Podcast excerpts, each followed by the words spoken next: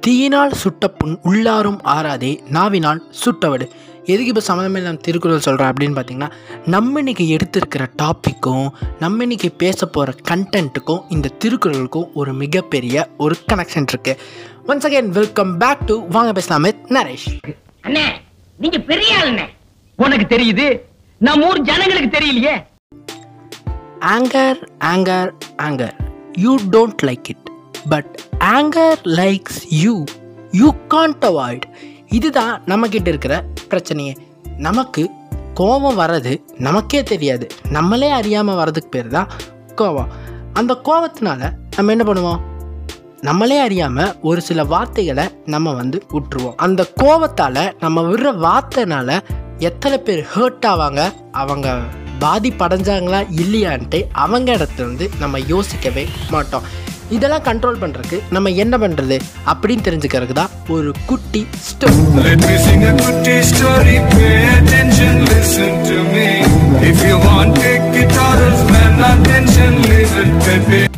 ஒரு அழகான கிராமத்தில் ரெண்டு மலைகளுக்கு நடுவே ஒரு மோசமான ஒரு வீடு சாரி வீடு பார்க்க நல்லா தான் இருக்கும் அதுக்குள்ளே இருக்கிற கேரக்டர்ஸ் தான் கொஞ்சம் சரியில்லை அந்த வீட்டில் ஒரு ஹஸ்பண்ட் அண்ட் ஒய்ஃப் வாழ்ந்துட்டுருக்காங்க அந்த ஹஸ்பண்ட் என்ன பண்ணுவார்னா அவருக்கு கோபம் வராத நாளே கிடையாது. வருஷத்துக்கு முந்நூற்றறுபத்தஞ்சு நாள்னா அவங்க வீட்டில் மட்டும் நூறு ரிமோட்டு நூறு டிவி நூறு பிளேட்டு நூறு டம்ளர்னு எல்லாமே வாங்கிடுவாங்க. ஏன்னா இவர் அத்தனையும் போட்டு உடச்சி போடுவார் கோவத்தால். இவர் கோவத்தால் திங்ஸ் எல்லாம் உடைக்கிறது மட்டும் இல்லாமல் நிறைய வார்த்தையை விட்டுருவார். நிறையா பேர் வந்து இதனால ஹர்ட் ஆயிருக்காங்க. ஒரு நாள் இவர் செஞ்ச தப்பை இவரே வந்து ரியலைஸ் பண்ணுறாங்க நம்ம கோவத்தால் நிறைய பேர்த்துட்டு ஹார்ஷாக பேசியிருக்கோம். அவங்களாம் ஹர்ட் ஆயிருக்காங்க. இன்னி இது நமக்கே இன்னைக்கு தான் தெரியுது.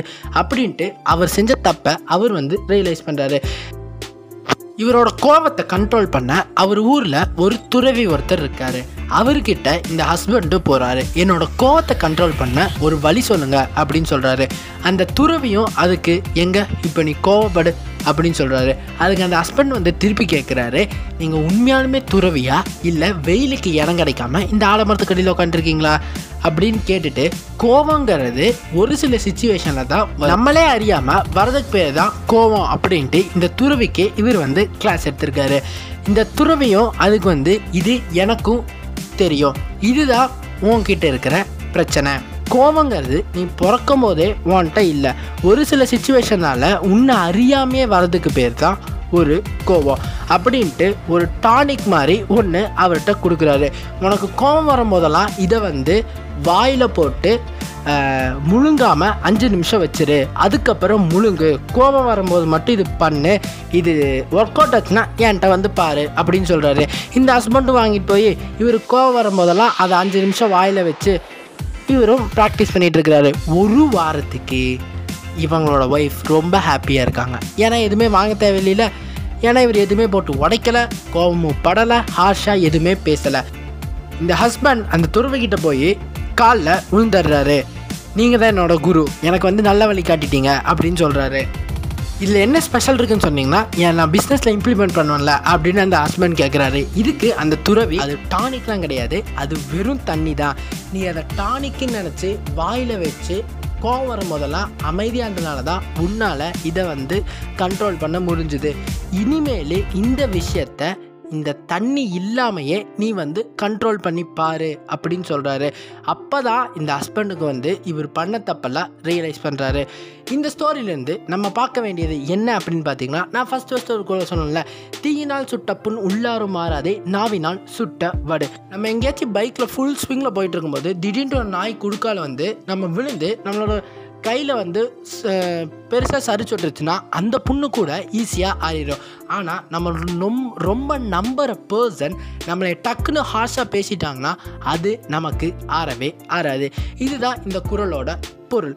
நம்மளோட கோபம் வரும்போது நம்ம எப்படி ஹார்ஷாக பேசாமல் கண்ட்ரோல் பண்ணுறது அப்படின்னு பார்த்தீங்கன்னா நம்ம கோவம் வரும்போது நம்ம ஃபஸ்ட் ஃபஸ்ட்டு பண்ண வேண்டிய விஷயங்கள் நம்ம பேசுறதுக்கு முன்னாடி நம்ம வந்து யோசிக்கணும். நம்ம பேசுறது கரெக்டாக நம்ம அவங்க வந்து ஹர்ட் ஆவாங்களா மாட்டாங்களா நம்ம யோசிச்சுட்டு அதுக்கப்புறம் நம்ம வந்து பேசணும். செகண்ட் வே என்னன்னு பார்த்தீங்கன்னா நமக்கு பிடிச்ச விஷயங்களை நம்ம வந்து பண்ணணும். நமக்கு எப்பப்பெல்லாம் கோவம் வருதோ நமக்கு என்னென்ன விஷயம் பிடிக்குமோ அதை வந்து பண்ணணும்.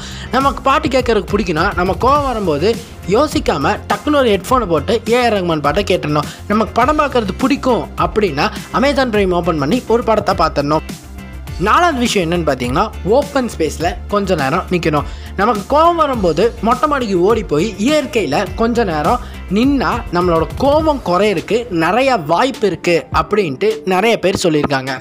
லாஸ்ட் பட் நாட் லீஸ்ட் இது எல்லாத்தோட முக்கியமானது அமைதியாக இருக்கணும். அமைதியாக இருக்கணும். அமைதியாக மட்டுமே தான் இருக்கணும். கோவம் வரும்போது எவ்வளோ கோவம் தலை உச்சி வரைக்கும் பொறுக்கவே முடியாத அளவு கோவம் வந்தாலும் அமைதியாக இருக்கணும்.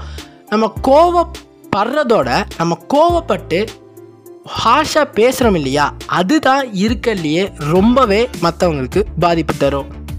நெக்ஸ்ட் டைம் வந்து உங்களுக்கு கோவம் வந்துச்சுன்னா ஹார்ஷாக பேசுறதுக்கு முன்னாடி அவங்க நமக்கு ஏதோ ஒரு விஷயமாச்சும் நல்லது பண்ணியிருப்பாங்களா அதை யோசிச்சுட்டு நான் இந்த சொன்ன இந்த த்ரீ த்ரீ ஸ்டெப்ஸும் ஃபாலோ பண்ணுங்கள் அமைதியாக இருங்க. உங்களால் உங்கள் கோவத்தை கண்ட்ரோல் படுத்த முடியும். இந்த விஷயம் உங்களுக்கு பிடிச்சிருந்தா உங்கள் ஃப்ரெண்ட்ஸ் எல்லாத்துக்கும் ஷேர் பண்ணுங்கள் நீங்கள் காண்டாக்ட் பண்ண நினச்சிங்கன்னா இன்ஸ்டாகிராமில் one man one army memes அப்படிங்கிற ஐடிக்கு நீங்கள் வந்து காண்டாக்ட் பண்ணலாம். அடுத்த விஷயம் உங்களை பார்க்குற வரைக்கும் ஸ்டேட் யூன் வித் வாங்க பேசலாம். வித் நரேஷ்.